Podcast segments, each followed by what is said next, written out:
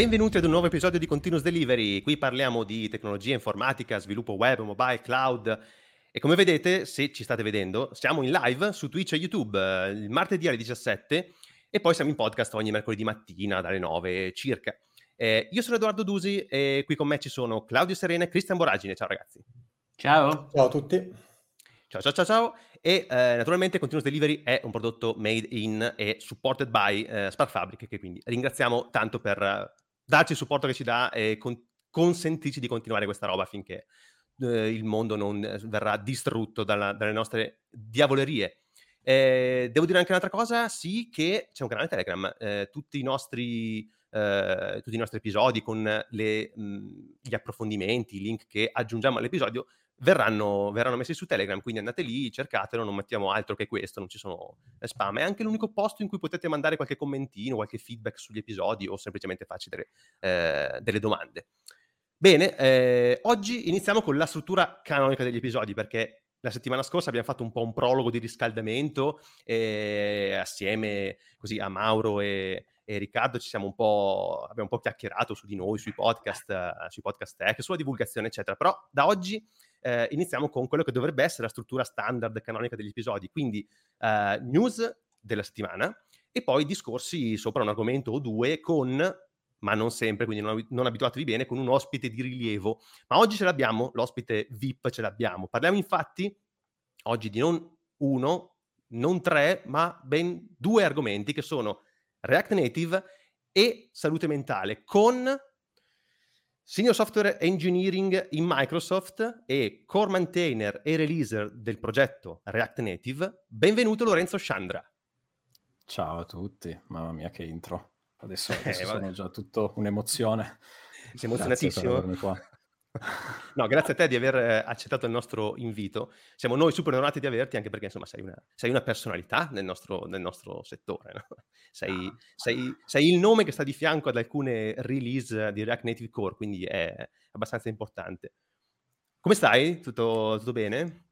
Tutto bene, grazie. È una settimana relativamente tranquilla in Microsoft, quindi era perfetta per vedersi e parlare un po' di questi argomenti, senza la pressione del lavoro. Infatti, ottimo. Non, non, ho chiesto come state Claudio e Chris perché invece so che eh, voi avete della pressione di lavoro addosso, quindi non me lo chiedo nemmeno. No, tutto a posto. Così. Va bene, visto così. di peggio, visto di peggio.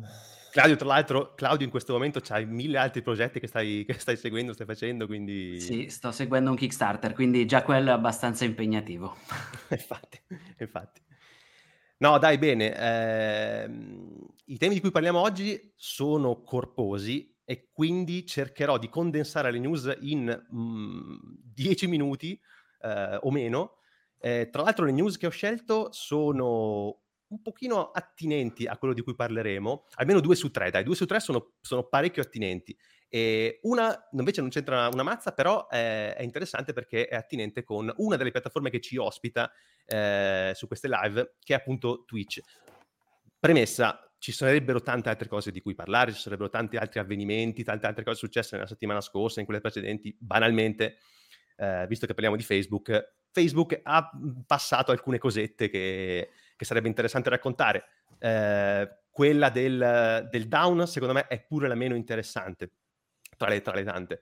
Eh, però diciamo che vogliamo prenderci un pochino più di tempo per studiarla quella roba lì, per, per, per capire bene cosa è successo, per leggerci post mortem tutto quello che eh, si è discusso intorno e eh, così dettagliare bene tutti i pezzi del, eh, de, de, dell'infrastruttura che coinvolge quei problemi e quindi poi poterli raccontare un pochino meglio. Eh, bravo Paolo. E invece eh, riguardo all'altro tema, anche lì ci sono tutti i discorsi legati al a come funziona il social network, come funziona la vita su internet, eccetera, eccetera, che è interessante raccontare, ma non in un tempo così piccolo. Quindi lo schippiamo per adesso. Parliamo invece di un altro problema che è occorso a una delle eh, compagnie, come dicevo, che ci ospita, che è Twitch. Twitch, come sapete, è una compagnia di proprietà di Amazon e la settimana scorsa ha, uh, ha così, subito un... Cioè, subito, è stato reso pubblico, è stato reso noto un, un data breach eh, e che è stato confermato dalla stessa compagnia, eh, questo data breach contiene almeno quattro cose interessanti. Uno, un elenco di compensi degli streamer degli ultimi tre anni, Uh, due, il codice sorgente del sito twitch.tv e delle app mobile, desktop e console, e poi il codice degli SDK interni di Twitch e AWS, perché mh, sapete che Twitch e AWS fanno parte sempre di, di, Amazon, e poi un po' di uh, tool di sicurezza interni. Uh, la compagnia ha notificato gli utenti di cambiare password e resettato le stream keys, che sono le chiavi che ti servono per mh, collegare un software di terze parti a Twitch e ha detto, non ha pubblicato un vero post mortem, però ha detto che è stato dovuto a un errore su un cambio di configurazione dei server che è stato sfruttato dagli mh, mm, hacker, diciamo così. Uh, però ovviamente ha detto che i dati degli utenti sono salvi. Vedremo perché in realtà il leak è stato etichettato come part 1, quindi non so eh, cosa potrebbe esserci in un eventuale part 2. Per adesso come, non ci sono info sugli utenti, non ci sono mail, password, pagamenti, eccetera. Eh, non sappiamo ancora come sarà eventualmente sfruttata questa roba, però è una cosa, mh, mhmm, un, piccolo, un, piccolo, sintomo che abbiamo, che abbiamo, potuto verificare un paio di giorni dopo eh, sul sito di Twitch in, alcuni, in alcune live. Eh, alcuni banner di sottofondo, di sfondo, alcuni background di sfondo alle live sono state sostituite da faccioni di Jeff Bezos. Non, ovviamente non sappiamo se questa roba è correlata al danno, al leak di Twitch, però potremmo immaginare che visto che è trapelato anche il codice sorgente, potrebbe, potrebbe essere in qualche modo legato. Non si sa più, di, di, più per adesso, però. Questa è la news. Commenti, Claudio, non brutti? Uh, no, se, se non brutti allora no, va bene. Non così. brutti, non brutti. Bene, andiamo avanti, andiamo avanti. Eh, andiamo avanti perché le prossime due invece sono, sono molto attinenti a quello di cui parliamo. Prima di tutto è uscito React Native 0.66. Eh, Ora voi magari dite, sì, React Native, eh, adesso facciamo un annuncio, facciamo una news su un, eh, una patch release, una minor release di React Native. Sì, perché ogni volta che esce una minor o una patch release di React Native eh, è una notizia, perché React Native ha un processo di release mh, lungo, è in zero punto da un po' di tempo, da sempre, non è mai raggiunto la 1.0 e eh, quindi anche una 066 è importante, porta un po' di cambiamenti e porta un po' di novità. Uh, è uscito il primo ottobre. Uh, vedo Lorenzo un po' frizzato, eh, non so se ha problemi di connessione, eh, immagino di sì. Temo di sì. Vabbè, aspettiamo che rientri, ma nel frattempo andrò io, avanti. Io vi sento. Va bene, tu ci senti però... Fluidi. Ah, sei tornato, sei tornato. Sei, eri un attimo sparito, problemi di connessione. Ok. Uh, vabbè, intanto io comunque vado avanti. Uh, lo 066 è uscito primo ottobre. Intanto la notizia è che il releaser non è Lorenzo. la 065 sì, eri tu, ma la 066 no. Come mai? Ti hanno, ti hanno declassato perché hanno, hanno, saputo che partecipavi al podcast e quindi hanno detto forse, forse è una responsabilità un po' troppo grande per uno che partecipa a Continuous Delivery, no? Eh sì, hanno detto guarda, poi questo va a parlare pubblicamente, mannaggia, eh. non possiamo mica lasciargli dire quello che vuole. No, in realtà è, è una release molto particolare e, e, secondo me è importante sottolineare il fatto che sia uscita perché è la prima volta che il team di Facebook gestisce interamente una release. Mm. Uh, e poi possiamo entrare nei dettagli più tardi. Certo. Ma soprattutto uh, è la prima release che da quando viene uh, ta- creata la branch della release a quando viene rilasciata passa solo un mese e quindi praticamente 0.66 è circa in pari con master uh, mm. che è una cosa che di solito non succede con React Native. E se vuoi l'aspetto meta più interessante è che questo sarà ciò che succederà da adesso in avanti. Quindi release più frequenti, uh, la, la, distanza diciamo, tra la branch main e la release dovrà essere molto più bassa e poi uh, appunto il team di Facebook continuerà a farle direttamente, quindi ci sarà un incremento anche dell'automazione, vogliamo incrementare il testing quindi per quanto siano piccole le differenze nella release in sé, uh, è molto più grosso l'impatto che avrà uh, sul lungo termine. Ah, questo è interessante perché effettivamente non trapela da, dai semplici changelog uh, de- della release e- ed è interessante anche in prospettiva, vedremo se ci arriveremo alla 1.0. In realtà io ho tirato fuori dal changelog due cose che mi interessano particolarmente perché poi hanno impatto anche su, su, su, su quello che faccio quotidianamente, perché le ho testate e quindi mh, mhmm, hanno avuto un certo impatto pure sul mio lavoro. La prima è ehm, il miglioramento del supporto per Apple Silicon eh, e quindi su, in particolare sulle build su Mac M1, chi ha provato a buildare React Native su Mac M1 negli ultimi mesi sa che c'era un, che un, po', c'era un pochino di difficoltà. Adesso hanno aggiunto un workaround eh, in post install per, per, i pods. Quindi, mh, mm, tra l'altro, grazie a Mike Hardy, che ovunque, a quanto pare, cioè io ogni, ogni repo che riguarda in qualche modo React Native mh, o si avvicina a React Native vedo il suo faccione e qualche commento di Mike Hardy. Eh, mh, tipo anche React Native Firebase, che, che è un, un, repo che consulto spesso nelle, nelle, issue, c'è sempre lui in qualche modo che, che, è, coinvolto, quindi me lo trovo anche qua. Eh, quindi grazie al grande Mike Hardy che ci, ci, ci dà questi, questi workaround. E, e, anche un fix a eh, RCT Folly, che è un, un'altra library che fa parte della, della, core di Facebook. Chi ha provato a buildare con M1 sa quanto, quante rogne ha dato questa, questa library. Adesso pare che il supporto sia molto più stabile, quindi via alle build senza, senza rogne. E l'altro interessante è eh, l'incorporamento di Hermes 0.9. Hermes è un JavaScript engine eh, realizzato e ottimizzato per React Native e eh, se volete sapere come funzionano gli internals di React Native e a cosa serve un JavaScript engine in React Native, potete intanto cercare una puntata di Continuous Delivery in cui ne avevamo parlato, pur se brevemente, e comunque poi seguirci all'evento eh, React Native at Localhost che sarà a novembre, in cui ci sarò io, ci sarà anche Lorenzo e, e ne parleremo un pochino, un pochino, più in dettaglio.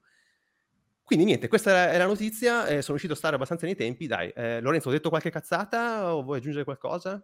No, no, perfetto. Anzi, per la cosa del, del fix dell'M1, adesso è un post install da aggiungere manualmente uh, nel vostro pod, pod, file, ma dalla prossima release ci sarà un fix ancora migliore che non richiederà più questo post install. Quindi uh, c'è stato un po' di lavoro e per fortuna le cose miglioreranno tra 66 e 67.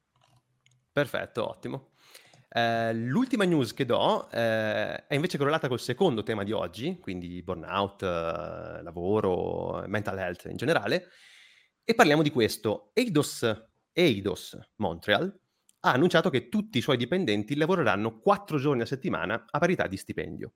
Uh, David Anfossi, che è il capo dello, dello Studios, uh, perché Eidos Montreal è un'azienda che crea e sviluppa videogiochi e non è un'azienda piccola. Eh, per chi non la conosce, è un'azienda da centinaia di dipendenti, eh, produce videogiochi di brand storici come Deus Ex, eh, Tomb Raider e oggi ha una licenza Marvel, produce videogiochi su licenza Marvel, quindi mm, mm, grossini, ecco. Eh, quindi eh, David Anfossi, che è il suo capo, ha scritto un lungo post sul sito ufficiale in cui ha spiegato che Eidos deve diventare un luogo salutare e creativo e sostenibile per i suoi lavoratori. Quindi la settimana passerà da 40 a 32 ore.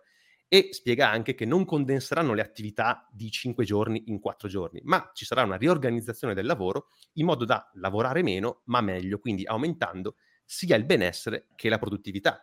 Un esempio che ha fatto riguarda i meeting interni, che dureranno mezz'ora invece di un'ora. Chiaramente è solo un esempio, non è l'unico, però uh, questo appunto ha fatto parlare molto sia perché eh, è un tema che è molto caldo, di cui tanti parlano, specialmente da, dall'anno scorso, dalla, da quando si è iniziato pesantemente con il uh, remote working, uh, smart working, eccetera, e, e, poi perché Eidos, ripeto, non è un piccolo nome, eh, sia come grandezza che come importanza, eh, come risonanza, ecco un nome che, che, che, si fa, che, si fa, molto notare. Quindi tanti hanno ripreso questo, questo post, tanti ne hanno parlato e ecco, lo aggiungo alla discussione, è notizia di qualche giorno fa, quindi mi sembrava importante tirarla fuori.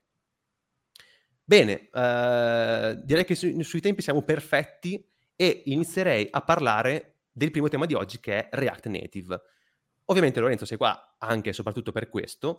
Ripeto, tu sei uno dei core maintainer di React Native, quindi innanzitutto che cosa vuol dire essere React Native maintainer?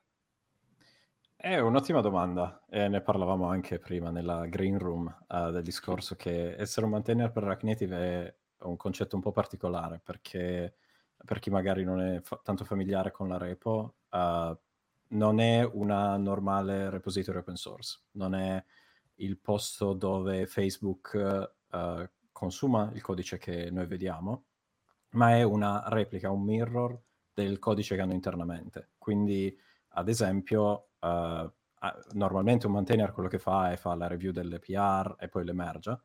Mm-hmm. In React Native non è una cosa che si può fare, perché uh, praticamente se volete provare ad andare a guardare le, le, re, le pull request di React vedrete che sono tutte chiuse da un bot che replica i cambiamenti tramite un commit che genera internamente e poi ripubblica quello stesso commit sulla main branch uh, perché appunto c'è prima tutta una fase interna a Facebook uh, di cui abbiamo pochissima visibilità noi come uh, maintainer esterni, che però è fondamentale per assicurare che il codice poi funzioni per Facebook e poi comunque diciamo di riflesso poi per tutti noi fuori che lo consumiamo. E a parte quello, il ruolo di un maintainer per React Native è abbastanza uh, particolare in base alla persona che è il maintainer, cioè uh, su 20 persone fuori da Facebook hanno circa il ruolo di maintainer, che quindi vuol dire che hanno il write access alla repo. Uh, praticamente ci siamo io e Mike Grabowski che siamo un po' più focalizzati sul fare le release. Come appunto uh, annunciavo prima, in realtà adesso stiamo passando a diventare un po' più, tra virgolette, quelli che, i mentor per il team di Facebook che si sta iniziando a occupare delle release. E uh, per altre persone, ad esempio, è fare issue triaging oppure preparano PR e poi, essendo che loro sono maintainer, diciamo, hanno un po' più di visibilità quando si tratta di far fare la review a qualcuno dentro Facebook. Quindi è un ruolo soprattutto di supporto a quello che il team di Facebook fa. Non è tanto mm-hmm. un ruolo indipendente, non, non, non, hai tanto controllo su una repo come potresti avere su un normale progetto open source. Certo. Sì, perché è un progetto open source, ma naturalmente è parecchio controllato, controllato da loro, controllato da Facebook. È una dinamica che, dicevo anche prima, ho visto più o meno anche in Angular Uh, almeno sulle PR uh, ho visto questa dinamica qua, quindi di PR chiuse e poi uh, non mergiate direttamente ecco, su, su master. Eh, immagino che anche lì ci sia un, un, un, controllo da parte di Google simile a quello che Facebook esercita su, su React e React Native in questo caso. Um, però tu sei anche un dipendente di Microsoft, quindi il fatto che tu sia un maintainer di un progetto di Facebook, ma un dipendente di Microsoft in qualche modo testimonia anche che Microsoft ha una certa ha un certo investimento, diciamo, in, in questo progetto, no? Uh, quindi, eh, quindi la, la, prima cosa che ti vorrei chiedere è uh, Microsoft in generale, come, come, si lavora in Microsoft con l'open source in generale e proprio che tipo di eh, esperienza è lavorare nell'open source ma lavorare in Microsoft. Poi invece eh, un po' di più sullo specifico sui piani sui progetti, sul rapporto tra Microsoft e React Native. Certo, volentieri. Allora, guarda, uh, io sono entrato in Microsoft uh, un anno e una settimana fa, quindi ho appena fatto il mio primo anniversario mm. e invece la mia collaborazione con il progetto di React Native uh, è più lunga. Sono tipo tre anni che sono maintainer. Ma ed era un pochettino una cosa che mi preoccupava in un certo senso, entrare a far parte di una big corp, uh, cosa vuol dire? Poi posso continuare a partecipare nel mondo open source. E uh, devo dire con quasi mia sorpresa mi sono ritrovato a essere in un ambiente dove uh, intanto sei molto meno controllato di quel che mi aspettassi, cioè vuoi fare open source vai e fallo, ma ho addirittura in alcune occasioni è proprio consigliato e anzi sei, se sei una persona che sa fare open source ti viene addirittura chiesto a volte di essere un po' um, evangelizzatore all'interno del tuo team, all'interno della tua org di quello che è il, uh, il concetto di uh, dare, uh, che ne so, priorità a fare una PR per un progetto anziché forcarlo internamente, quindi è un ambiente in quel senso lì molto... La parola in inglese è empowering. Purtroppo, mm-hmm. scusate, io sono tanti anni che adesso vivo anche a Londra, quindi ogni tanto le parole in italiano non mi vengono, però comunque sei supportato nel fare open source e anzi uh, è proprio una, un cambio di direzione che c'è stato negli ultimi anni, da quel che ho capito, addirittura di um, cercare tutte le volte che crei del codice nuovo di uh, trovare il modo di renderlo open source. Per esempio, adesso una delle cose che abbiamo fatto ultimamente con alcuni miei colleghi di team è, tra virgolette, tra parentesi, uh, c'è un talk a React Native Europe dove io e questo mio collega Tommy presentiamo questi progetti. Uh, c'è una serie di tool interni che abbiamo creato per la monorepo su cui lavoro io nel, diciamo, nel quotidiano ma abbiamo trasformato quello script che era orribile e bruttissimo, l'abbiamo trasformato in un tool fatto per benino e poi l'abbiamo messo su una rep open source e adesso è pubblico, chiunque può usarlo, si chiama DevCheck ed è all'interno di una repo dove stiamo pubblicando tutta una serie di tool per uh, React Native. Quindi, uh, diciamo, con mia sorpresa è stato entrare in, in, Microsoft e scoprire quanto c'è anche fame di fare open source. È stato proprio una, dire, una cosa molto positiva. Sì, eh, ricordo che ha sorpreso molto anche noi eh, in questi anni vedere quanto Microsoft è switchata e quanto davvero si è co- comitata insomma, verso, verso l'open source, cosa che per chi viene da, insomma, dall'ambiente universitario, così, dagli anni, primi anni 2000, è totalmente folle. Mm, magari perché, per chi entra oggi in informatica o nel mondo della programmazione abbastanza normale. Microsoft è una delle aziende grandi, Google, Facebook, eccetera, fanno open source. Non era affatto così, l'abbiamo detto molte volte, non era affatto così, ma già anche solo dieci anni fa non era affatto così. Eh, quindi sì, immagino, immagino, da dentro la sorpresa di quanto, quanto, dobbiamo fare open source in Microsoft e quanto Microsoft ci consente, magari ci spinge anche a farlo. E, e comunque vedere, vedere eh, il tuo nome eh, nel, um, nel, releaser di eh, React Native e poi vedere che però sei un dipendente di Microsoft comunque è un po', è un po spiazzante all'inizio, no? Eh, sì, sì. Dopo, in effetti, io mi sono fatto tutto un film, perché non è che sono andato a leggermi esattamente cosa, cosa c'è dietro, eccetera, me lo racconterai te. Però il film che mi sono fatto io è, ok, Microsoft ha un sacco di dispositivi e deve fare un sacco di software che devono girare su un sacco di dispositivi, la risposta perfetta è React Native. Ci sono andato vicino. Uh, più o meno, e addirittura, guarda, io appunto faccio in realtà React Native da quando ero in Italia prima di venire a Londra, quindi 2000... Ah, scusa, faccio, 15, faccio una premessina. Faccio una premessina. Non abbiamo spiegato cos'è React Native, ma immagino che tutti quelli che ci stanno seguendo lo sappiano, no? Quindi non lo stiamo a, non lo stiamo a spiegare. Andiamo, andiamo avanti. Sì, sì, Anche Cristian e Claudio, vedo, vero, sono super informati. Beh, io ormai lo devo sapere, quindi... Perfetto, perfetto. Vai, vai Lorenzo.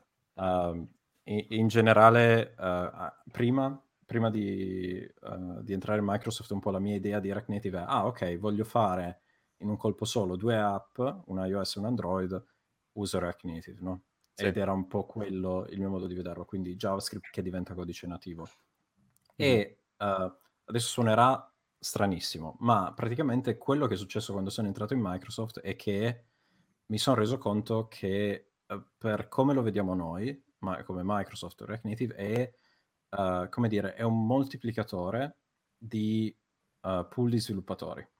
Cioè, Uh, se prima per fare, come dicevi giustamente tu, una delle nostre app dovevi avere l'esperto in quel codice nativo, eh, e quel codice nativo per ragioni storiche, metti sia tipo C++, nessuno ci vuole lavorare, eh, il pool di sviluppatori è piccola e il tuo codice è molto complesso, diventa anche difficile poi metterci della gente che ci lavori e che lo, uh, gli faccia fare lo, nuove feature o comunque riesca a tenere quel prodotto, diciamo, al passo coi tempi. E invece, se tu dici, aspetta un secondo, però se io ci metto questo, diciamo, questo adattatore in mezzo, o ci metto questo adattatore dentro a questa app, e adesso posso fare le stesse, quasi le stesse cose di prima, ma le faccio in JavaScript, automaticamente ti sei, diciamo, centuplicato il pool di sviluppatori che puoi andare a, intanto, a uh, assumere. Uh, mm-hmm. Puoi anche, uh, diciamo, trasformare gli sviluppatori web in sviluppatori per altre piattaforme e viceversa, cioè a un certo punto vai proprio a allineare tutta una serie di uh, anche modelli di approccio ai problemi, uh, vai a allineare tutta una serie di interfacce, di API, perché sei andato a creare un ambiente che permette a tutti di parlare in un certo senso la stessa lingua. Quindi è, è stato proprio curioso per me dire, ah, aspetta un secondo, a noi non ce ne frega, tra virgolette, niente che sia cross-platform, a noi interessa l'idea un po' più fondamentale del fatto che è un adattatore che tu puoi usare uh, su qualsiasi codice nativo, o quasi, tutti i codici nativi che diciamo usano C++ o varianti, per permettere al tuo pool di sviluppatori JavaScript di creare delle esperienze, creare delle app. E ed è molto molto curioso. soprattutto perché poi inizi a anche, se vuoi esplodere questo concetto in, ah ok, allora adesso non mi serve neanche più che uh, lo sviluppatore che mi sviluppa la feature A uh, lavori nella repo B, dove c'è Outlook, che ne so. Se il mio sviluppatore deve farmi solo uh, per chi di voi usa Outlook o Teams o Office, se devo fare la feature che clicco sull'avatar e viene fuori la finestrella con il nome, il cognome e la mail del tizio, io posso mettere questo sviluppatore nella repo dove sviluppiamo tutti questi interfaccine, queste, questi specchietti nelle varie diversioni, forme, livelli di quantità di informazioni, eccetera, e poi mando quel codice come, diciamo, come un npm package a tutte queste altre repo e ad esempio ti togli già il problema che lo sviluppatore debba setappare la sua macchina per uh, far funzionare in locale quell'applicazione, no? Eh, e, eh certo. Ed è molto affascinante. E, e ovviamente è un tipo di problematica che vai a esplorare solo in questa dimensione, no?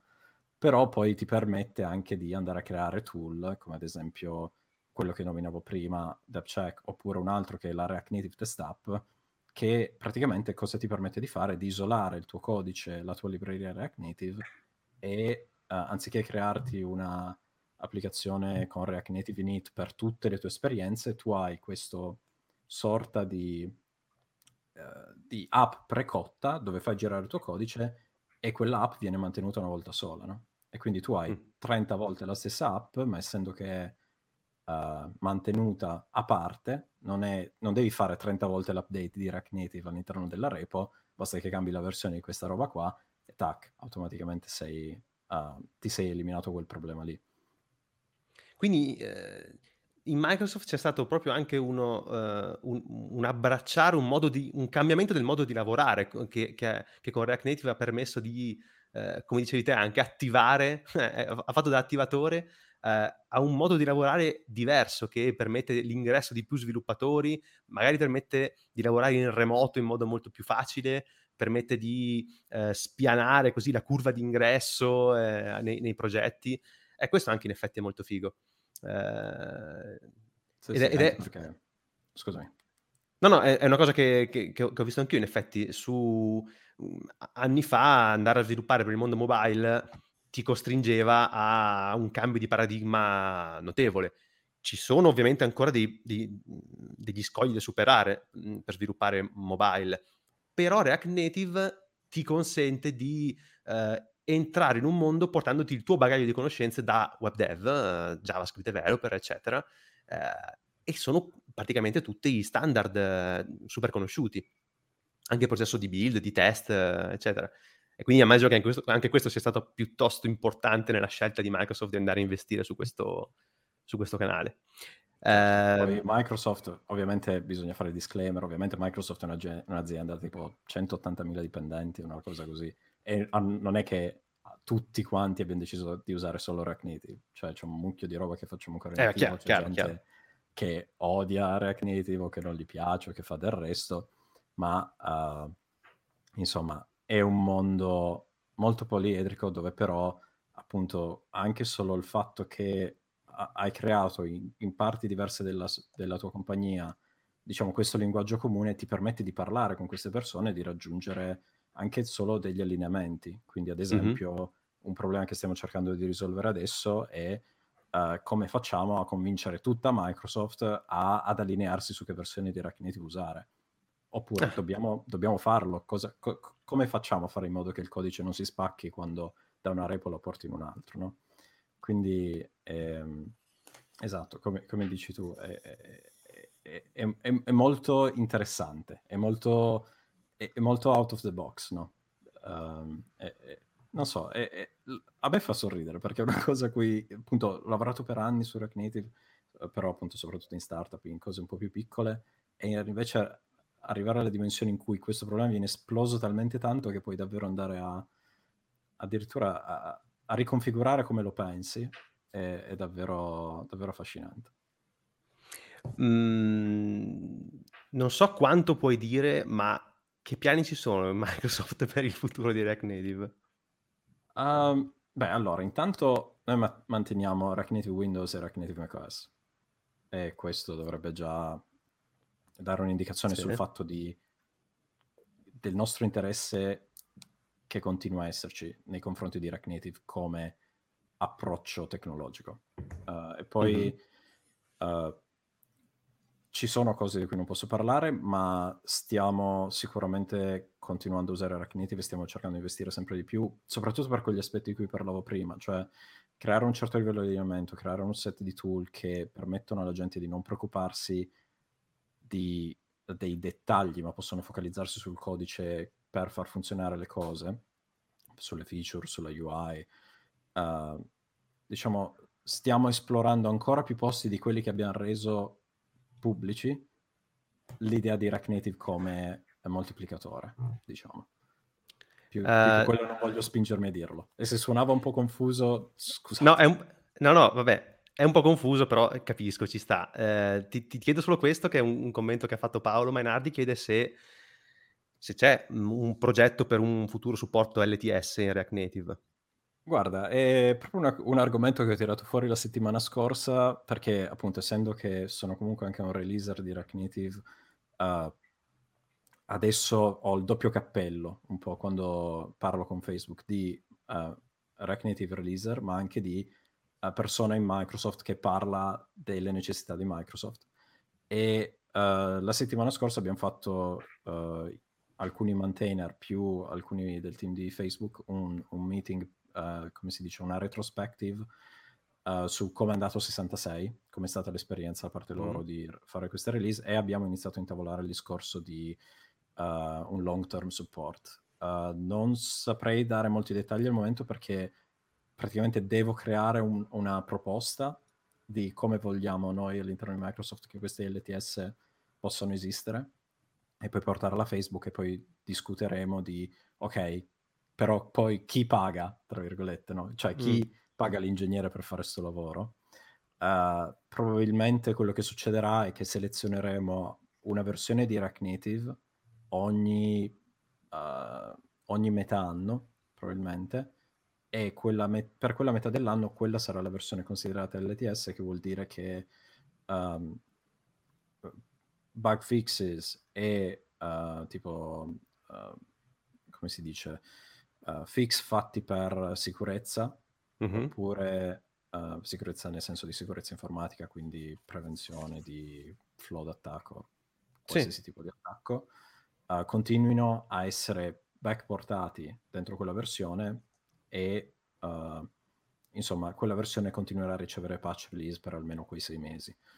È ancora un discorso molto aperto, però col fatto che adesso Facebook prende un po' più in mano le release e vuole andare un po' più veloce, abbiamo anche la necessità nostra di non dover correre dietro i loro ritmi perché um, è proprio il, il, modo di Facebook di lavorare, che, gra- che è abilitato dal fatto che sono una monorepo gigante dove tutto il loro codice è molto più rapido che chiunque altro e loro hanno interesse a diciamo fare le cose principalmente per loro, quindi se loro decidono di correre, ma noi possiamo solo camminare, dobbiamo trovare una sorta di, uh, uh, di middle ground e quindi da qua arriva l'idea dell'LTS, però appunto lo stiamo esplorando in queste settimane.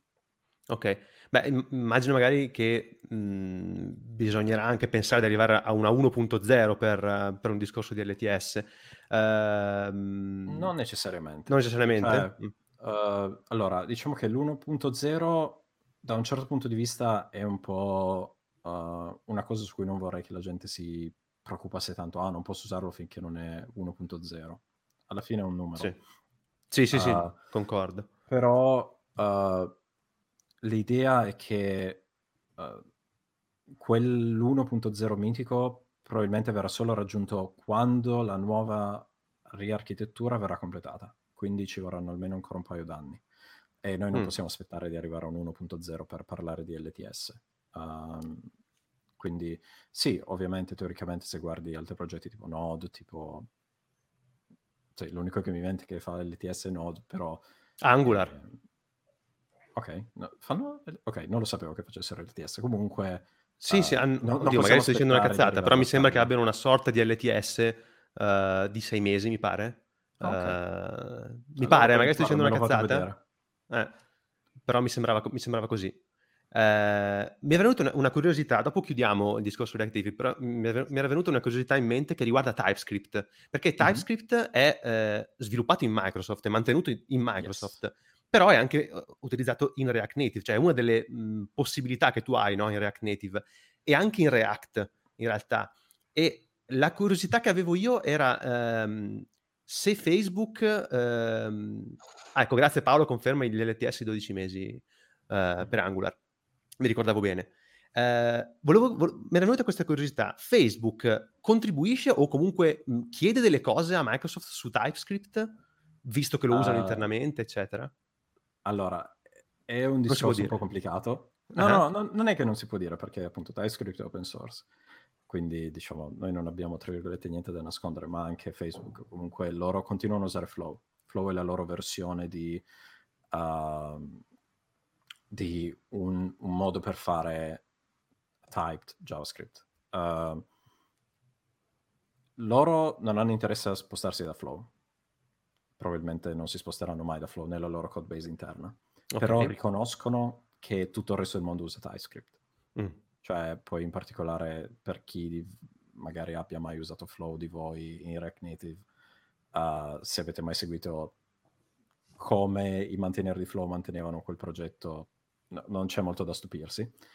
Uh, no, no, in effetti. Il, il discorso, è, lo stiamo, anche questo è proprio un discorso che abbiamo iniziato a affrontare nelle ultime settimane con il team di Facebook e che um, adesso quando inizieranno a entrare i turbo modules uh, nel discorso di React Native Open Source, quindi questa riarchitettura di come ci si interfaccia col codice nativo tramite la JSI, che è la JavaScript Infrastructure. Uh, tutto questo sistema funziona quando tu hai del typed JavaScript. Quindi sì. o usi Flow o usi TypeScript e praticamente da lì non esci. De- devi per forza usare un linguaggio typed o comunque una, un modo di avere typed JavaScript e per questo stiamo iniziando delle conversazioni addirittura di, vabbè, uh, c'è un aspetto che è il Cogen, che è un tool interno a React Native che con la nuova architettura prenderà il codice JavaScript typed e lo trasformerà in codice nativo, creerà delle interfacce.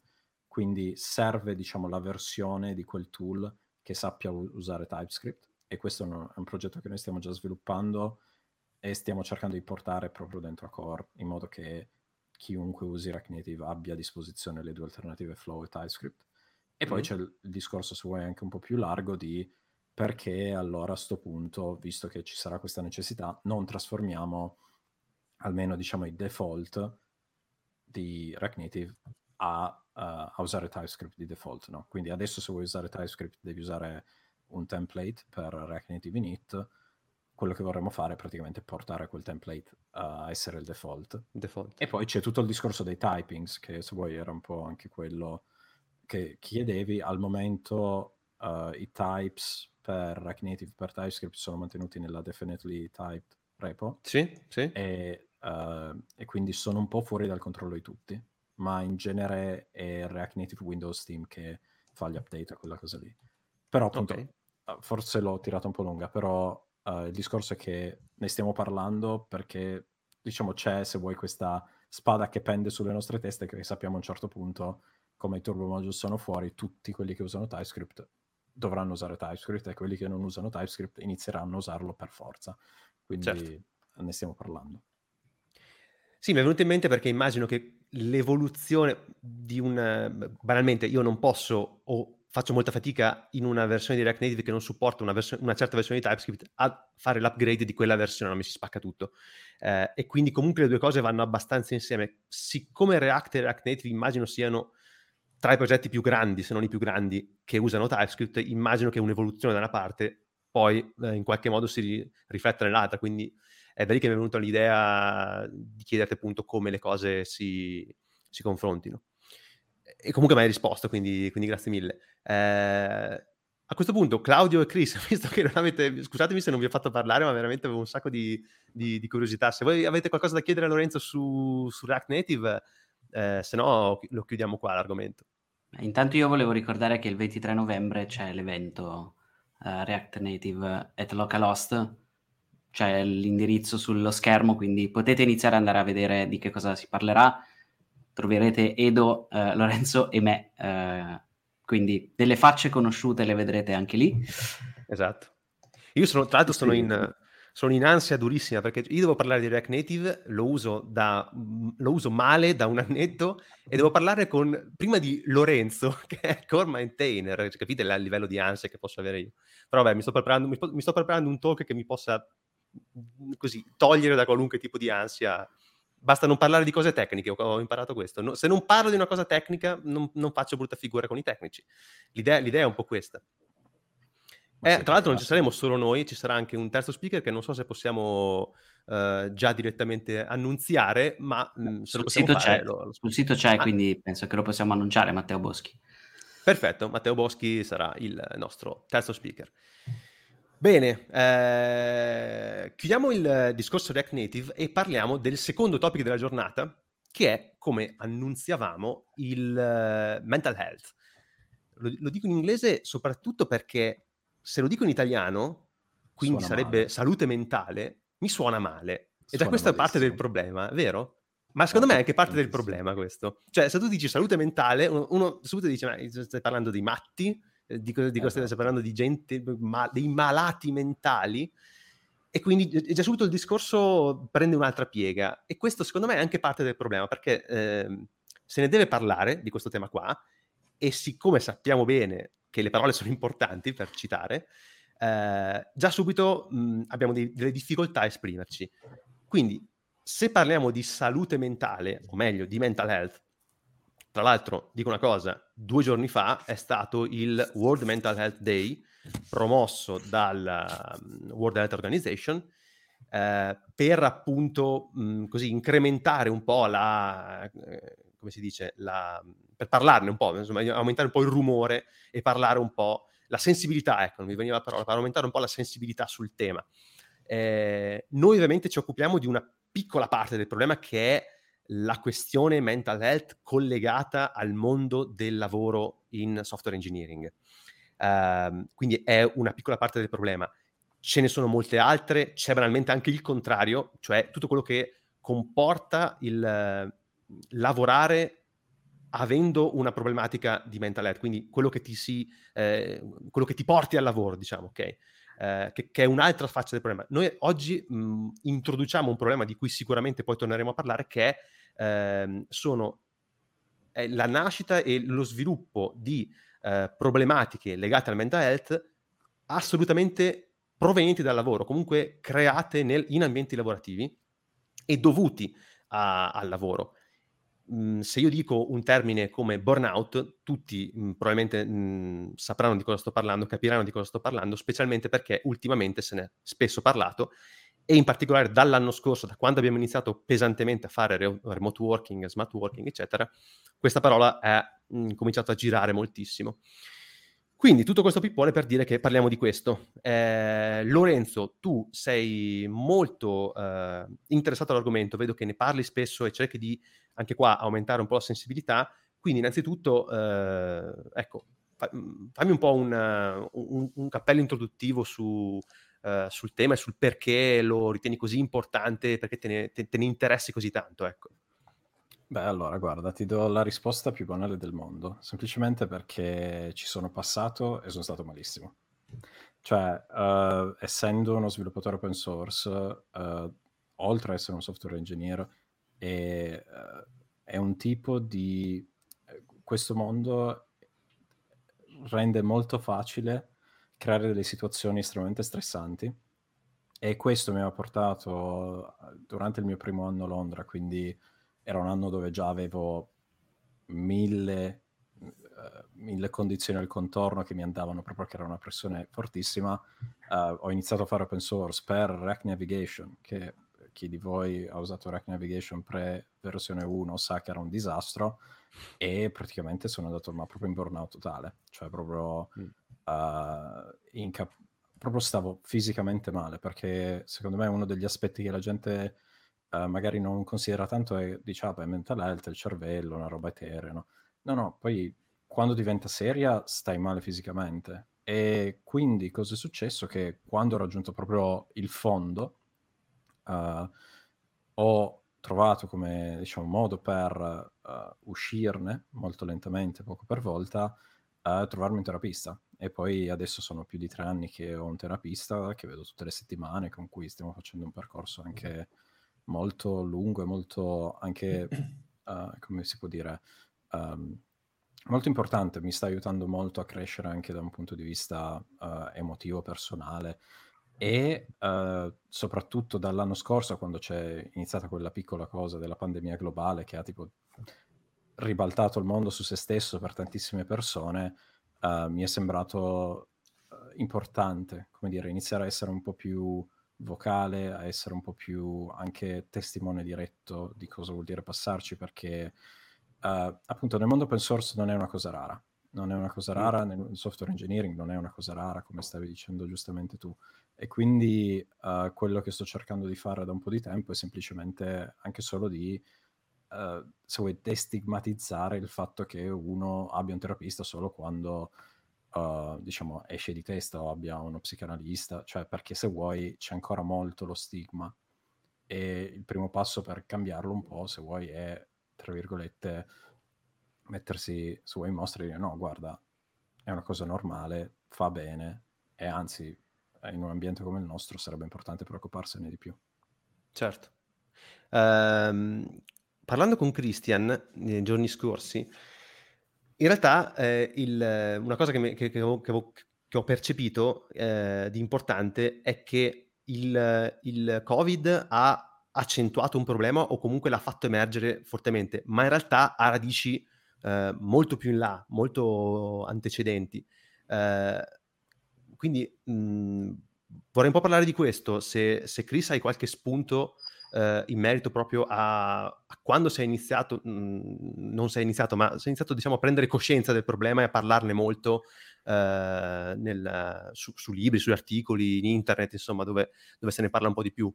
Ma eh, sì, il, um, quello che magari porrei l'attenzione è che il settore nostro, quello dell'IT della programmazione, è un caso particolare di quello che è un trend culturale che ha, eh, diciamo, storia relativamente lunga. E noi siamo particolarmente vulnerabili eh, come settore per alcuni, eh, per alcuni fattori. Diciamo, ci sono delle criticità nel nostro settore che eh, portano a eh, evidenziare questi sintomi molto più forti che magari in altri, però eh, secondo me, anche da quello che sono le mie letture, insomma i miei studi in merito, sono dei trend che sono culturali. Eh, un grosso problema, eh, che poi mi ricollego al nostro mondo dell'IT, insomma, eh, che porta poi a queste situazioni qua è la dissoluzione di quello che è il, un, una distinzione netta fra vita lavorativa e vita personale. Quindi eh, la dissoluzione di questi spazi eh, fa sì che il lavoro diventa più qualcosa che si è più che qualcosa che si fa. E, ehm, e, questo qua è un trend che è globale. Poi nel nostro caso specifico è particolarmente critico perché ad esempio i programmatori hanno un'identità di gruppo che è molto spiccata. Quindi eh, poi oltre a quello c'è il fatto che eh, diciamo il nostro settore è un po' eh, a testa di ponte per uh, molte cose che adesso noi consideriamo attuali, però tutta la maniera moderna, fra virgolette, di lavorare eh, è un trend globale che però nasce, eh, nasce, un po' nel nostro settore perché è il nostro settore che ha cominciato a trainare l'innovazione dagli anni 90, dagli anni 90 in poi. Eh, quindi questa, diciamo, eh, questo pattern sociale di istruzione fra eh, posto di lavoro e vita personale eh, poi porta a un investimento appunto personale in quello che si fa che non è più come quello che magari era per i nostri genitori, dove per loro il lavoro era una cosa isolata, diventa un po' anche, eh, come dire, una, una, validazione nostra personale. Quindi un modo, di, che... un modo di essere. Sì, perché dal momento che tu non hai una forte distinzione, e poi comunque faccio un breve parentesi, la tecnologia chiaramente ha, eh, in, come dire, incancrenito questa cosa, perché eh, prima staccavi da lavoro e poi basta. Adesso c'è prima il cellulare, adesso noi siamo collegati tutto il tempo. Quindi eh, per quello anche il nostro settore ne, nel, ne, risente particolarmente perché quello che adesso la gran parte delle popolazioni ha vissuto durante il lockdown per noi sostanzialmente era la normalità da un po' di anni, cioè il fatto di essere co- costantemente connesso con quello che poi è potenziale lavoro. Eh, questo eh, chiaramente sul nostro settore pesa particolarmente, però farei appunto un passettino indietro dicendo che è un, eh, è un pattern diciamo che è globale e che si basa diciamo su degli assunti culturali nostri che sono come eh, la, la, crescita infinita, l'accumulo infinito che poi si riversa sul lavoro. Quindi eh, manca, eh, come dire, un senso di storicizzazione di quello che è la, che è la persona e di conseguenza eh, si perde un po' il... Cioè, facendo un esempio pratico, uno finisce l'università e dice ok, ho finito l'università, ho finito di studiare, adesso comincio a lavorare, comincia a lavorare e capisce che quello che ha studiato non è abbastanza perché c'è sempre qualcosa di più da sapere, poi soprattutto nel nostro settore che è super rapido come crescita, c'è sempre anche questa costante insicurezza delle proprie capacità, del fatto di rimanere, abban- cioè di essere abbandonato nel mondo del lavoro perché non sei al passo coi tempi ed essendo confuso quello che è la tua vita personale da quello che è il tuo lavoro, eh, diventa problematica per la psiche perché appunto dopo ci si sente ingabbiati in, uh, capito, in rincorrere un treno che va con noi sopra o meno. Quindi un po', un po' questo qua adesso l'ho raccontato un po', un po male, spero di essere stato relativamente chiaro. Un'altra, un'altra problematica è quello che diceva Lorenzo, che è la privatizzazione della salute mentale, cioè che la salute mentale viene culturalmente considerata un problema del singolo e non un problema del, della società cioè, se abbiamo così tanta gente che va in burnout, non è questione che queste persone qua sono matte o sono, eh, come dire, avariate loro. La questione è che c'è una condizione dell'uomo che porta queste persone ad andare in burnout. Quindi anche questo qua, al di là dello stigma che dicevi te, Edo, giustamente del dire salute mentale, mental health, usare parole, diciamo, più politically correct per non avere lo stigma, però c'è anche la, la, la, problematica grossa che se io vado al terapista è perché cioè, il problema è mio perché non sono in grado di funzionare in questo sistema. Quando a un certo punto, se l'80% degli sviluppatori dice che è andato in burnout o ci è andato vicino, è questione del sistema, non è questione del singolo, anche per pura questione statistica. Sì, sì, sì, no, sono d'accordo in molti articoli che, che, che, ho letto, che poi riporteremo, c'è questa cosa del... Uh, il problema non sei tu, cioè non devi pensare di essere tu il problema. Eh, pensavo anche, eh, quando tu hai detto eh, la costante necessità di stare al passo, di essere aggiornati, di essere... Noi ci, ci abbiamo molto scherzato su questo negli anni, no? Cioè la sindrome dell'impostore correlata al lavoro in informatica è oggetto di milioni di meme, no? Ci si scherza molto ma è un problema che delle volte ti, ti, ti mette veramente all'angolo, cioè la paura di non essere all'altezza è, è, è una cosa importante. Nell'open source, poi mh, ti chiedo appunto perché Lorenzo nell'open source è così forte. Io eh, porto la mia esperienza piccola, eh, nel, nelle, nelle, piccole cose che ho fatto in open source, quando ricevo dei eh, commenti ehm, o, o, o, delle issue, magari delle issue aperte su GitHub, per esempio, no? la prima cosa che, che, che, che, ho fatto è sentirmi un po' in colpa, no? Cioè, c'è qualcuno che mi segnala che il mio progetto, un progetto che ho fatto io, non funziona. Eh, quindi gli sto impedendo di lavorare. Devo metterci le mani subito. Eh, perché gli sto impedendo a qualcuno di lavorare. In più, eh, porca miseria, qualcuno ha notato che ho fatto una cappella eh, che lavoro male, quindi non sono in grado. Quindi adesso è pubblicamente noto a tutti che non sono in grado di fare questo lavoro. In più che la risposta che gli do non è adeguata, non è sufficientemente veloce. Eh, quindi immagino, eh, credo che questo sia parte del problema del burnout nel, nell'open source, no Lorenzo? Sì, sì. Cioè... Anche tu hai vissuto queste, queste cose? Sì. Pensa che uh, in tre mesi, nei, nel periodo in cui facevo, che, che poi appunto ho portato il burnout per Hack Navigation, ho tipo risposto a 500 issue in tre mesi, una cosa così. Quindi ti posso assicurare, eh, esatto, non era assolutamente healthy, eh, o comunque salutare, o comunque anche solo st- stabile. Um, beh, allora, nell'open source ci sono due aspetti. Uh, il primo, di cui stai parlando tu, che appunto se vuoi è la, di come te la vivi da maintainer, che uh, soprattutto quando inizi da solo, perché di solito quello che succede è che ah, scopri che c'è il mondo open source, ma cioè, no, non c'è nessuno che ti insegna anche solo cosa vuol dire mettere un progetto fuori. Però, uh, per farti un esempio semplice, se il giorno che tu hai pubblicato la tua repo io ti venissi lì e ti dicessi comunque, se guardi nella tua licenza c'è scritto che il tuo software è provided as is, cioè è così com'è. Quindi non sta a te risolvere il problema di nessuno. Se qualcuno ti apre una issue sono problemi suoi, per usare una terminologia uh, non in francese, come dire. Mm. Uh, anche solo se qualcuno ti avesse aiutato a trovare la chiave di lettura, in quel senso, magari ti avrebbe aiutato a, a appunto a non vivertela così male, no? Poi certo, se vuoi rimane l'aspetto di dire ah, uh, la mia perfezione non sono perfetto e tutto quanto, quello se vuoi è un po' normale, però uh, nell'open source manca proprio un po' questo, questo aspetto fondamentale di uh, riconoscere dove finiscono le tue responsabilità. E, mm. e, se vuoi, questo è stato amplificato dal fatto che GitHub ha creato questo mondo fantastico dove chiunque può usare qualsiasi cosa, no? E quindi uh, questo ha creato anche, se vuoi, la, la, l'aspetto del consumatore nell'open source, cioè non c'è più siamo tutti contributor, siamo tutti sviluppatori che lavoriamo sul codice assieme, che era un po' il modo in cui era nato l'open source, cioè l'idea era io lo inizio a fare, poi tu mi dai una mano a sistemarlo. Mm-hmm. Cioè c'era questo aspetto di dare responsabilità alle persone attorno a te di portare avanti la cosa. Adesso c'è la cosa di no, tu l'hai messo open source, tu mi stai dando la birra gratis, se la birra non è buona mi vengo a lamentare.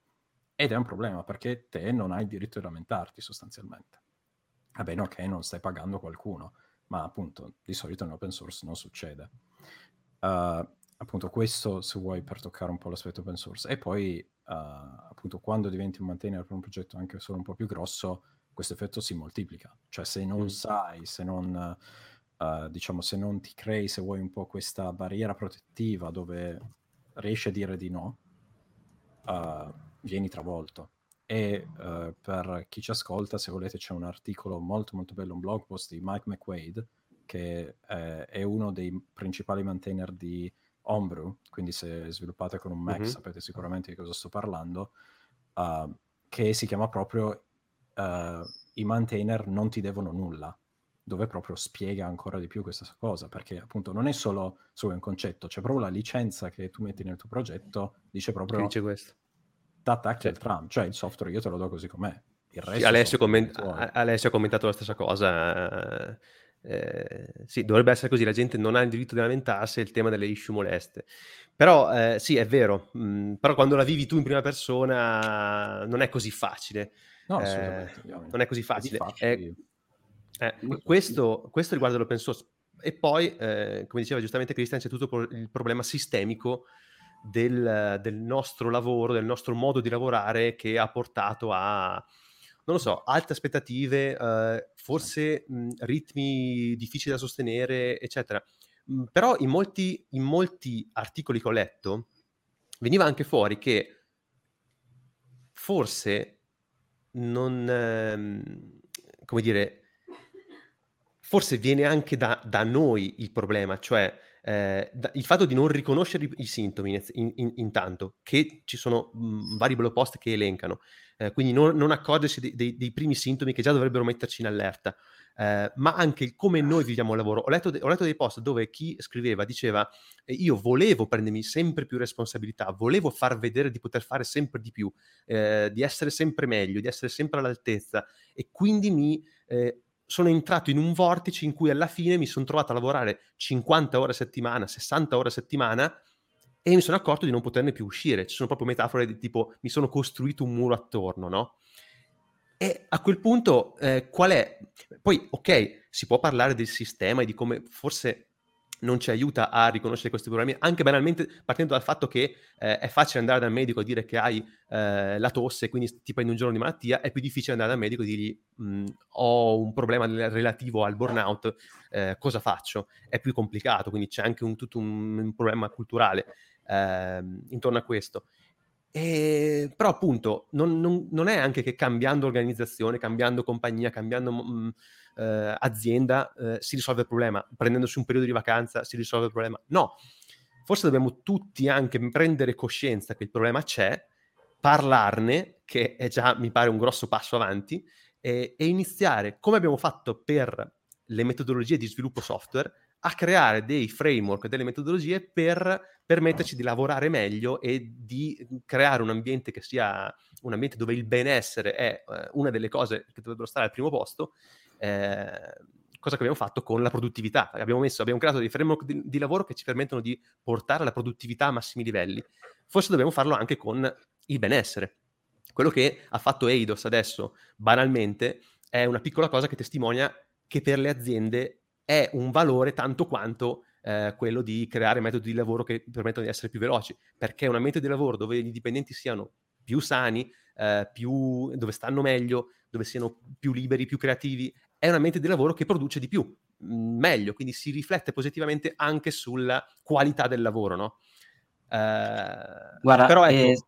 Edo, secondo me il, il discorso che fai è super interessante e è una grossa fetta del problema che però poi bisogna estendere fuori dalle aziende.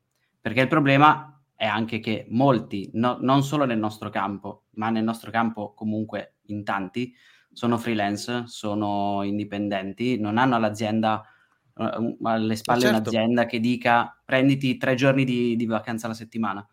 E in quel caso diventa ancora più problematico uh, accettare di prendersi del tempo in cui non stai lavorando, in cui non stai guadagnando, o almeno percepisci di non stare facendo queste cose, perché pensi sempre di poter fare di più per avere qualche cosa in più alla fine del mese.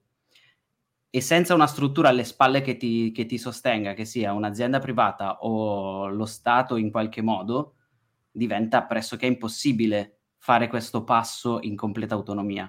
Soprattutto perché la nostra economia sta andando sempre più verso una um, bulimia di, di, di, lavoro. Lo è sempre stato e sta peggiorando col tempo e quindi um, sarebbe da estendere questi, questi, framework a qualsiasi categoria, sì. a qualsiasi tipo di, di lavoratore, autonomo o meno che sia. Prima abbiamo parlato di Twitch e io non ho detto niente, però anche i, i, i Twitcher e gli YouTuber e gli streamer in generale hanno questo problema fortissimo, per cui la loro uh, presenza online deve essere costante, quando dico costante intendo 365 giorni l'anno, 24 ore su 24 quasi. È estremamente stancante, vuol dire che anche quando sei in vacanza non sei veramente in vacanza. E questa è una cosa che alla lunga diventa completamente insostenibile per chiunque. Sì, sì questo, questo per dire... Mi, mi, Scusa, mi, mi ricollego a quello che dicevo prima, che la questione è sistemica, non è individuale, perché eh. Eh, anche per lo youtuber non è lui che vuole lavorare tanto, è che o fa così o rimane indietro.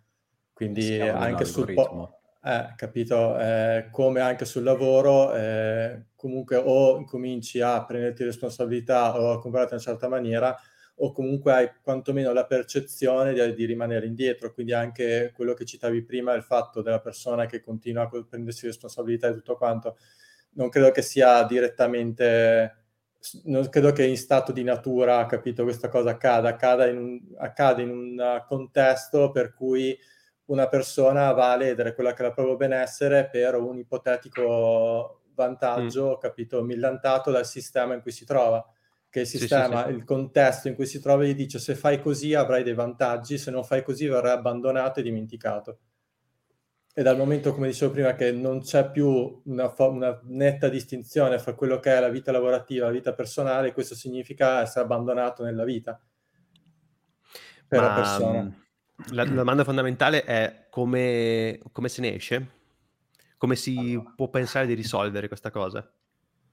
Beh, sicuramente parlandone. Se, eh, tipo io trovo estremamente utile anche solo l'idea che noi che siamo in un podcast tecnologico comunque affrontiamo il problema. Uh, sicuramente è un primo passo. E poi sì, sicuramente c'è tutta una serie di problemi sistemici e anzi per ricollegarmi a quello che diceva Christian prima, se vuoi per noi sviluppatori c'è anche un altro livello che è quello culturale, per cui il nerd è quello che sta sveglio tutta la notte, si strafà di Red Bull, uh, cioè senza andare neanche troppo indietro, The Social Network è un po' una celebrazione di quel tipo di idea che il mondo ha dello sviluppatore, no? è quello che lavora certo. tutto il tempo e poi diventa Mark Zuckerberg che crea Facebook e si fa i milioni, no? Sì. E, e, quello impatta le persone, perché alla fine se tu crescendo vedi che quello è il modo in cui sei rappresentato, poi dici, ah ok, allora è così che devo comportarmi, no? E, uh, e a livello personale, um, secondo me, bisogna proprio iniziare un po' a, uh, a introdurre il discorso di avere dei, dei uh, in italiano credo la parola sia limiti, però proprio i boundaries, cioè l'idea che ti fai un recinto attorno di dire, ok, oltre questo non vado. E qui mi, mi ricollego di nuovo a quello che diceva Chris di uh, de- del fatto che appunto adesso c'è una permeabilità, molto forte tra la vita personale e la vita lavorativa, no? Anche solo uh, una cosa banale che io faccio per, se vuoi, convincere il mio cervello che non sto più lavorando e che io per lavoro uso un Macintosh, sì, lavoro a Microsoft e uso un Macintosh, wow, sì, uso un Mac. Uh, quando stacco, io alle uh, 6, 6 e mezza, quando finisco l'ultimo meeting, io spengo quel computer lì e il mio computer personale è un Windows. Cioè io cambio proprio il sistema operativo mm-hmm. se sono nel mio mondo personale o nel mio mondo uh, lavoro professionale. Perché questi cambiamenti che tu provochi se vuoi al tuo esterno sì, Paolo, si, Paolo si stupisce. Paolo si stupisce che tu non usi ARC perché è un, perché è un estimatore, è un fan, quindi parla da fan. No, però... no, no chiaro, chiaro. Ma ehm, infatti, Infatti leggevo, le, leggevo, tanti consigli di questo tipo, eh, avere un telefono di lavoro, eh, una mail di lavoro, spegnerla, usare le funzioni del telefono che consentono di avere orari in cui si riducono il numero delle notifiche, se c'erano solo le notifiche importanti. Ecco, per esempio, le notifiche per me è una cosa devastante. Io ho il, la sindrome del, del pallino, cioè eh, del numerino. Io non devo avere numerini da nessuna parte. Io ogni volta che c'è una icona con un numerino devo andare a vedere non, non, ce la, non, ce la, faccio ad avere quel, quel numerino, ok? Quindi eh, una cosa per esempio che ho fatto ultimamente, che mi ha aiutato un, un sacco, io avevo un'estensione per Chrome che eh, ti faceva vedere il numero di mail non lette, eh, mm. c'era una, un'iconcina con il numero di mail non lette e il mio obiettivo era di averlo sempre a zero, perché ho questa, questo problema. L'ho, l'ho cancellata, eh, l'ho cancellata, non, non, ce l'ho più e quindi vado a vedere, le, ho le mail ordinate, cioè ordinate, insomma, quelle, quelle prioritarie vanno nella casella de, in arrivo, quelle le vado a leggere, ma tutte le altre no. Eh, tutte le altre le leggerò quando mi ricordo di andarle a vedere. Questa roba sacco, mi ha messo un sacco di ansia, però mi ha aiutato a, a superare questa cosa qua, cioè non ho più l'occhio sul numerino, non vedo i numerini quel numerino è devastante, non so perché c'avevo ancora Comunque, no, no, ma quel, è, quel principio è, è, lì si chiama intermittent variable reward, se ti interessa, Edo. Quindi, no, quella cosa è il principio per cui funziona le slot machine.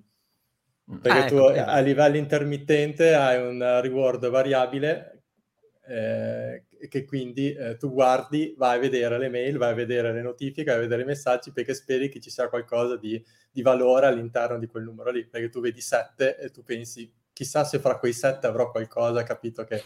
È vero, ci sarà qualcosa di super interessante. No, Comunque sì, è, quel meccanismo è, cioè, del resto è, è, assolutamente, cioè tipo applicazioni come Instagram così sfruttano pesantemente quel tipo di, di meccanismo, tant'è che ad esempio quando eh, tu entri in Instagram il, prima che si accenda il numero di messaggi passa un certo lasso di tempo che non è giustificato. Noi siamo sviluppatori, mm. lo sappiamo che non è giustificato, c'è un delay fatto apposta perché genera ulteriore ansia, perché accen- cioè, apri l'applicazione, aspetti che devi aspettare, con lo sguardo fisso lì che ti... Sono tutte cose che... Ho disabilitato le notifiche da tutte le app. Eh, sì. Anch'io. Tutte le app. Il cellulare personale, tranne, tranne WhatsApp e Telegram, tutte le altre io le disabilito appena le installo. Anch'io e di. Telegram ho comunque quasi tutto mutato tranne due esatto. chat che sono importanti. Sì, sì, esatto. Mm. Devi proprio, de- devi proprio togliertele di torno certe cose, se no non ne esci. O tipo anche per dire, le, per tornare all'open source, io mm-hmm. ho, non guardo, cioè sai su GitHub che puoi selezionare se guardi la repo, quali notifiche sì, te- è terribile quella roba. Ecco, terribile. Io, io, non guardo la repo di React Native, cioè io mi io attivo, la, mi sottoscrivo attivamente agli issue a cui sono interessato, mm-hmm. ma il resto... E, e non esce da GitHub, tipo io non ricevo email per le notifiche, che so che è una cosa che tante persone fanno. Perché io sono come eh, te, sì. io devo avere l'inbox zero, no? E quindi, sì. tipo, anche tutte le newsletter. Io proprio unsubscribe a massa, tolgo tutto di mezzo, perché se no non esce. E sono piccole cose, però quando si accumulano aiutano un po'. Ma eh, tu come hai fatto a capire di essere in burnout? Cioè, tu hai detto hai avuto proprio dei problemi, eh, eh tu stavi proprio male fisicamente, ok? Sì, sì, quindi, sì, quindi, tu, eh, eh, ok, sei proprio arrivato a un livello di... Esatto. Basta, eh, ok. Però mh, mhmm, hai avuto la percezione che potevi accorgertene prima, in un, in un certo senso, cioè avevi segnali per accorgertene? Uh, se avessi qualcuno che mi avesse insegnato a riconoscerli, sì. Cioè, mm. anche solo anche solo questa idea, se avessi qualcuno, tipo, io una cosa che adesso cerco di fare molto quando introduco qualcuno all'open source o quando parlo con qualche maintainer più giovane di me, uh, ho proprio questa cosa di essere molto esplicito su questi argomenti. Tipo, comunque ricordati che è provided disease, ricordati di disabilitare le notifiche, mm. ricordati che...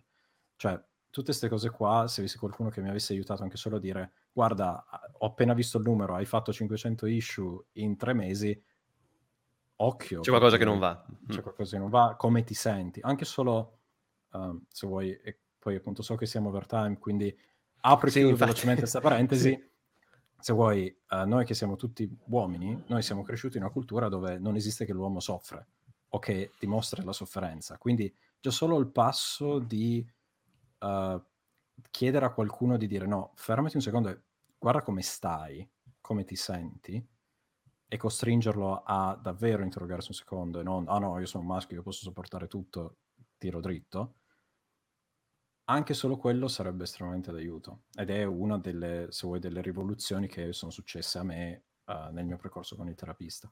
Mm. Quindi parlare la prima cosa, proprio parlare o, o magari far notare a qualcuno, ah, prendere coscienza di sé o magari anche mh, far notare a qualcuno che mm. forse quello che sta facendo è un po' oltre quello che do- dovrebbe ragionevolmente fare, eh, o, o, magari va un po' oltre. Mi limito, magari, mi limito all'ambiente lavorativo, eh, visto che non ho esperienza di, di, di progetti open source, mi, mi, limito invece all'esperienza lavorativa. Anche, eh, ecco, Dario dice one-to-one con i leader superiori servono proprio per identificare il problema burnout. Ma il problema, Dario, è che è difficile andare a dire a un lead o un superiore sento di avere un problema burnout. Perché? almeno credo che potrebbe essere che mh, mhmm, ti, ti, possa sentire giudicato in un certo senso, ti possa sentire eh, non all'altezza. Ecco, c'è sempre quel discorso lì dell'essere non all'altezza. Cioè, mh, mhmm, l'andare a, a, esporre una propria debolezza non è una cosa facile, no? Cioè, non è che dici, ok, basta che ne vai a parlare. Sì, è vero, basta che ne vai a parlare, ma non è così semplice non è così semplice andarne a parlare e dire oh, ehi, eh, ho un problema, perché è e vero che se, va, se... E dall'altra cioè, parte... Scusami, anche... scusami Claudio, solo una cosa, io dico, secondo me le aziende, mh, se tu hai un problema e sei un elemento di valore per l'azienda, ti ascoltano, e pur, come se ti ascoltano, e magari sono super disposte a darti una mano. Il problema è che devi essere tu a fare questo passo. Vai, vai, Claudio. Eh, infatti no, stavo rincarando la dose perché il problema è anche dall'altra parte. I lead non sono necessariamente degli psicologi, degli psicoterapeuti, pronti a, a, percepire i messaggi che tu non dai consciamente. Eh, Dovrebbe certo. esserci una figura interna che fa questa cosa, però non c'è da nessuna parte, diciamocelo. Eh, eh certo. E anche dove c'è deve, devi essere comunque tu che vai di tua volontà, altrimenti diventa un percorso forzato e non, non è detto che poi funzioni, non è nemmeno detto che tu ti apra proprio perché ti senti costretto ad andare e non vuoi. Sì. Di, di è fatti, incredibilmente vuoi... delicato. Difatti, se vuoi l'altra, se vuoi per ribaltare la cosa, addirittura io mi oserei quasi dire che se sei un manager, se sei un mentor, se sei un lead, è tua responsabilità tirare fuori l'argomento e normalizzarlo. E soprattutto mm. nei one-to-one andare a creare proprio quello che si chiama un safe space, dove tu e l'altra persona sentite che potete davvero parlarvi. E questo è molto più responsabilità, se vuoi, del mentor che non del, del mentee. Um, poi appunto ha, ognuno ha la sua personalità e il suo livello di competenza a riguardo, però uh, se vuoi, se le cose iniziano a essere comunicate dall'alto, tipo per dire noi in Microsoft abbiamo uh, quest'anno, o comunque da quando è iniziata la pandemia, abbiamo introdotto 5 giorni extra di ferie uh, per tutti i dipendenti, che sono esplicitamente giorni extra che ti prendi quando senti che la tua mental health non, non, non stai tanto bene, che senti che hai bisogno di una pausa, e addirittura uh, sono dei giorni di ferie che non non passano da, diciamo, dal percorso standard, non devi fare richiesta, aspettare che qualcuno te l'accetti, tu vai dal tuo manager e dici guarda, mi sento un po' così, domani me lo prendo off. E il tuo capo e il tuo manager si, semplicemente dice ok, va bene, ci vediamo il giorno, do- post, il giorno dopo.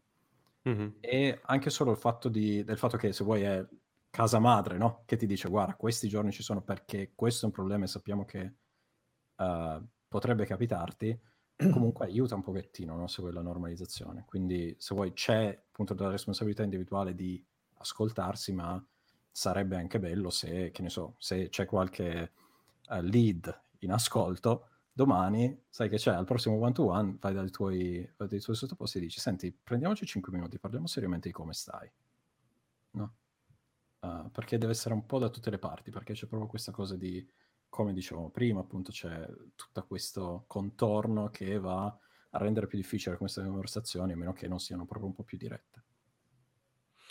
Quindi quello che vorrei uscisse innanzitutto come primo step di questo, di, di questo boh, percorso che po- possiamo provare a fare eh, quest'anno, di parlarne ogni tanto di questo tema, è eh, prendere coscienza di sé, di quello che si sta facendo, di quelli che sono le, i propri limiti.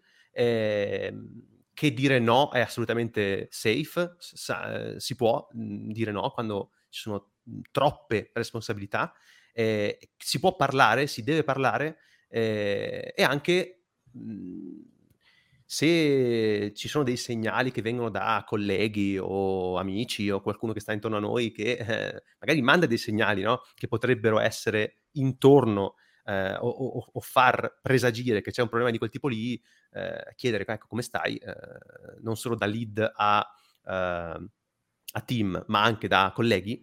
Uh, pari livello, ecco, uh, come stai? Un, un, come stai non, è, non, è, non, non va mai male e, e, c'è il tempo per farlo perché non è vero, è vero che abbiamo tantissime cose da fare, è vero che siamo super operati, cioè tutti sono super operati, però c'è sempre il tempo di prendersi 10 minuti del caffè è, è questa che è una, un, è una, cosa che ha tolto la, la pandemia, no? i 5 minuti del caffè li ha, li ha, tolti, però ce li possiamo prendere se vogliamo, possiamo usare Meet per fare un caffè, possiamo usare, oddio ho detto un, un prodotto Google, possiamo usare Teams per fare un caffè, eh, no? E parlare un attimo di come stiamo, anche non relativamente a quello che stiamo facendo a lavoro, che questo ci aiuta sta roba qua.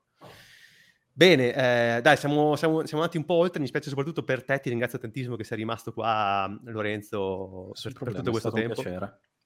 Eh, se avrai voglia, eh, qua sei sempre il benvenuto, quindi ora, ora, sei, ora, fai, ora sei, fai parte del team quando, quando vuoi. Eh, esatto.